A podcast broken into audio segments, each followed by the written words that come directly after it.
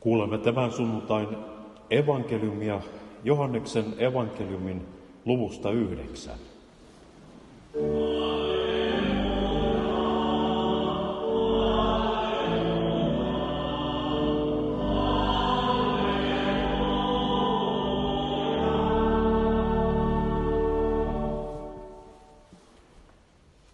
Jeesus näki tien sivussa miehen, joka oli syntymästään saakka ollut sokea.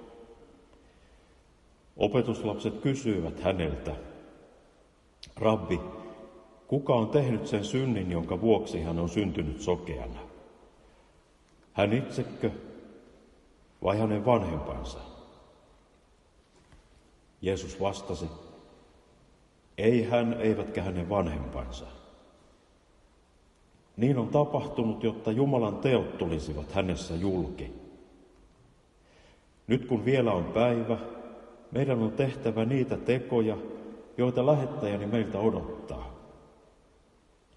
Tulee yö, eikä silloin kukene, kyke, kukaan kykene tekemään työtä. Niin kauan kuin olen maailmassa, minä olen maailman valo. Näin sanottuaan Jeesus sylkäsi maahan, teki syljestä tahnaa, siveli sitä miehen silmiin ja sanoi, mene Siiloan altaalle ja peseydy. Altaan nimi merkitsee lähetetty. Mies meni, peseytyi ja palasi näkevänä. Jeesus sanoi, minä olen tullut tähän maailmaan pannakseni toimeen tuomion. Sokeat saavat näkönsä ja näkevistä tulee sokeita. Muutamat fariseukset, jotka olivat siinä lähellä, kysyivät tämän kuullessaan. Ette kai tarkoita, että mekin olemme sokeita? Jeesus vastasi, jos olisitte sokeita, teitä ei syytettäisi synnistä. Mutta te väitätte näkevänne, ja sen tähden synti pysyy teissä. Tämä on pyhä evankeliumi.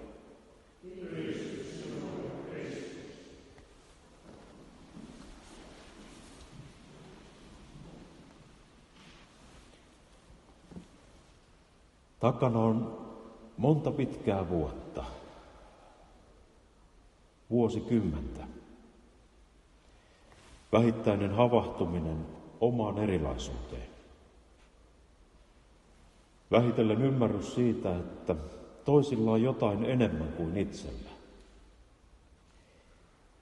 Ettei voi olla mukana samalla tavalla. Että jää ulkopuolelle. Ja hiljainen alistuminen toisten määrittelemälle paikalle erilaisena – epäilyttävänä, taakkana, häpeänä vanhemmille ja suvulle. Kuka on tehnyt sen synnin, jonka vuoksi hän on syntynyt sokeana? Hän itsekö vai hänen vanhempansa?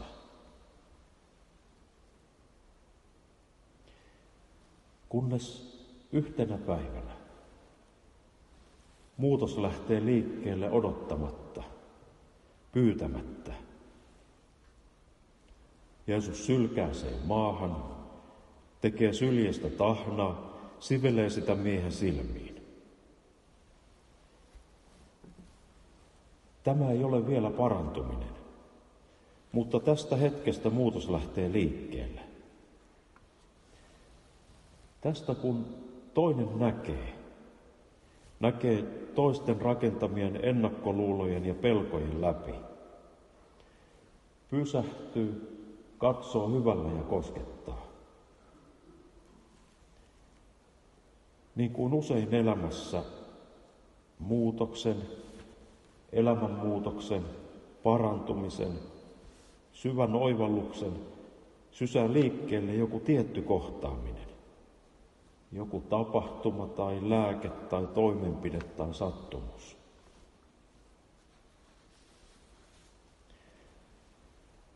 Tämän miehen kohdalla,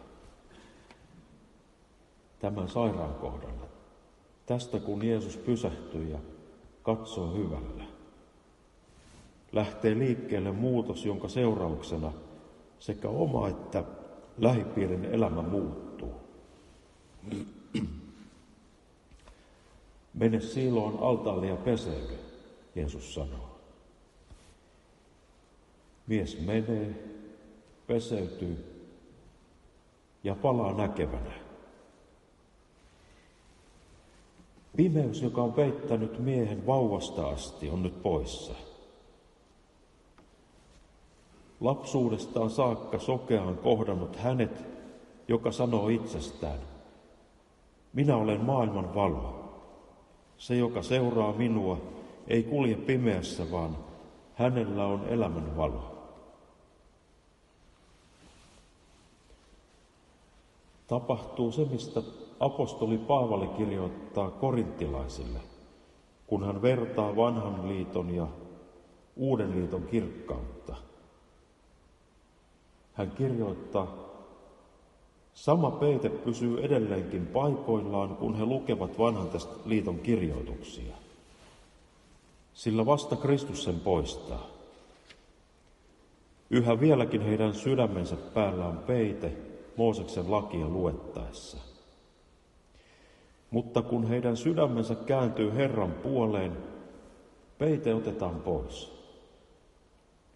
Herra on henki, ja missä Herran henki on, siellä on vapaus.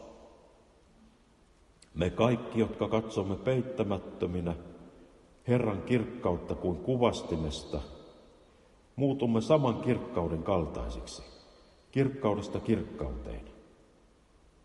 Tämän saa aikaan Herra, joka on henki. Evankeliumi kertoo tänään kohtaamisesta, jonka vaikutus säteilee sokeana syntyneen koko elämään, ruumiiseen, mieleen ja sydämeen. Se kertoo muutoksesta, jossa peite otetaan pois, jossa valo tulee pimeään. Mutta usein me pelkäämme muutoksia. Se, mihin on tottunut, vaikka vaikealtakin tuntuva, on myös turvallista. Tietää suunnilleen, mitä odottaa, vaikkei se niin mukavaa olisikaan. Monesti pelottaa se, mistä ei ole kokemusta. Vielä vaikeampaa muutoksen hyväksyminen on lähipiirillä. Kun joku perheessä tai suvussa tai työyhteisössä alkaa toipua, ei se välttämättä herätä pelkästään riemua. Yhden jäsenen toipuminen horjuttaa toisten asemaa.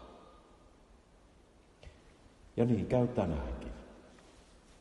Evankeliumissa, siinä mitä ei luota täällä kirkossa, seuraa kiivas selvittely tapahtumien kulusta. Viranomaiset kuulustelevat vanhempia. Onko tämä teidän poikanne? Väitättekö te hänen syntyneen sokeana? Kuinka sitten on mahdollista, että hän näkee? Vanhempia pelottaa. He vastaavat, hän on meidän poikamme ja hän on syntynyt sokeana, sen me tiedämme. Mutta sitä emme tiedä, kuka hän, kuinka hän nyt voi nähdä. Emmekä sitä, kuinka hänen, kuka hänen silmänsä on avannut. Kysykää häneltä itseltään. Hän on täysi-ikäinen ja voi vastata itse.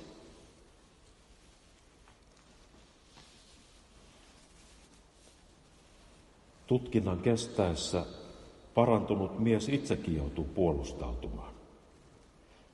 Johan minä sen teille sanoin, te vain ette kuunnelleet. Miksi te taas tahdotte sen kuulla? Tekeekö teidänkin mieli hänen opetuslapsikseen? Niin kuin usein elämässä, kun sinua tai minua arvostellaan, kyseenalaistetaan tai vähätellään. Omat rajat siinä samalla piirtyvät selvemmin näkyviin. Näkee itsensä aiempaa selkeämmin, tietää paremmin, mitä ajattelee tai tuntee ja mitä pitää omassa elämässään tärkeänä. Näin tapahtuu myös parannetulle sokealle. Hän, joka ennen kerjäsi, haastaa nyt kuulustelijoitaan.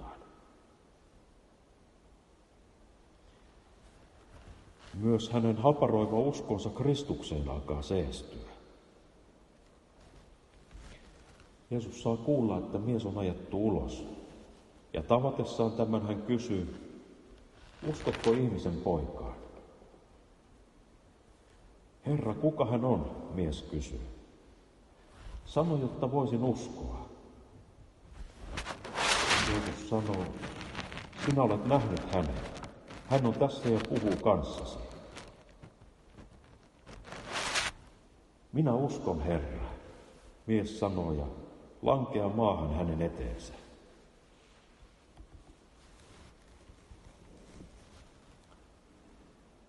Tämän sunnuntain evankeliumi kertoo meille, että ei tarvitse pelätä sitä, mikä itsessä on rikkinäistä, keskeneräistä tai haavoittunutta. On parempi opetella tarkastelemaan myötätunnolla ja ystävällisesti sitä, mikä omassa olemuksessa on murtunutta ja vaillinaista. Sitä, mikä tuottaa kipua tai sysää yhteisen ulkopuolelle. Sillä juuri näissä elämän varjopaikoissa Kristus koskettaa meitä. Juuri elämän pimeydessä hän sysää liikkeelle muutoksen. Niissä hän avaa silmämme näkemään itsensä. Hän auttaa meitä tunnistamaan, että hän on lähellä.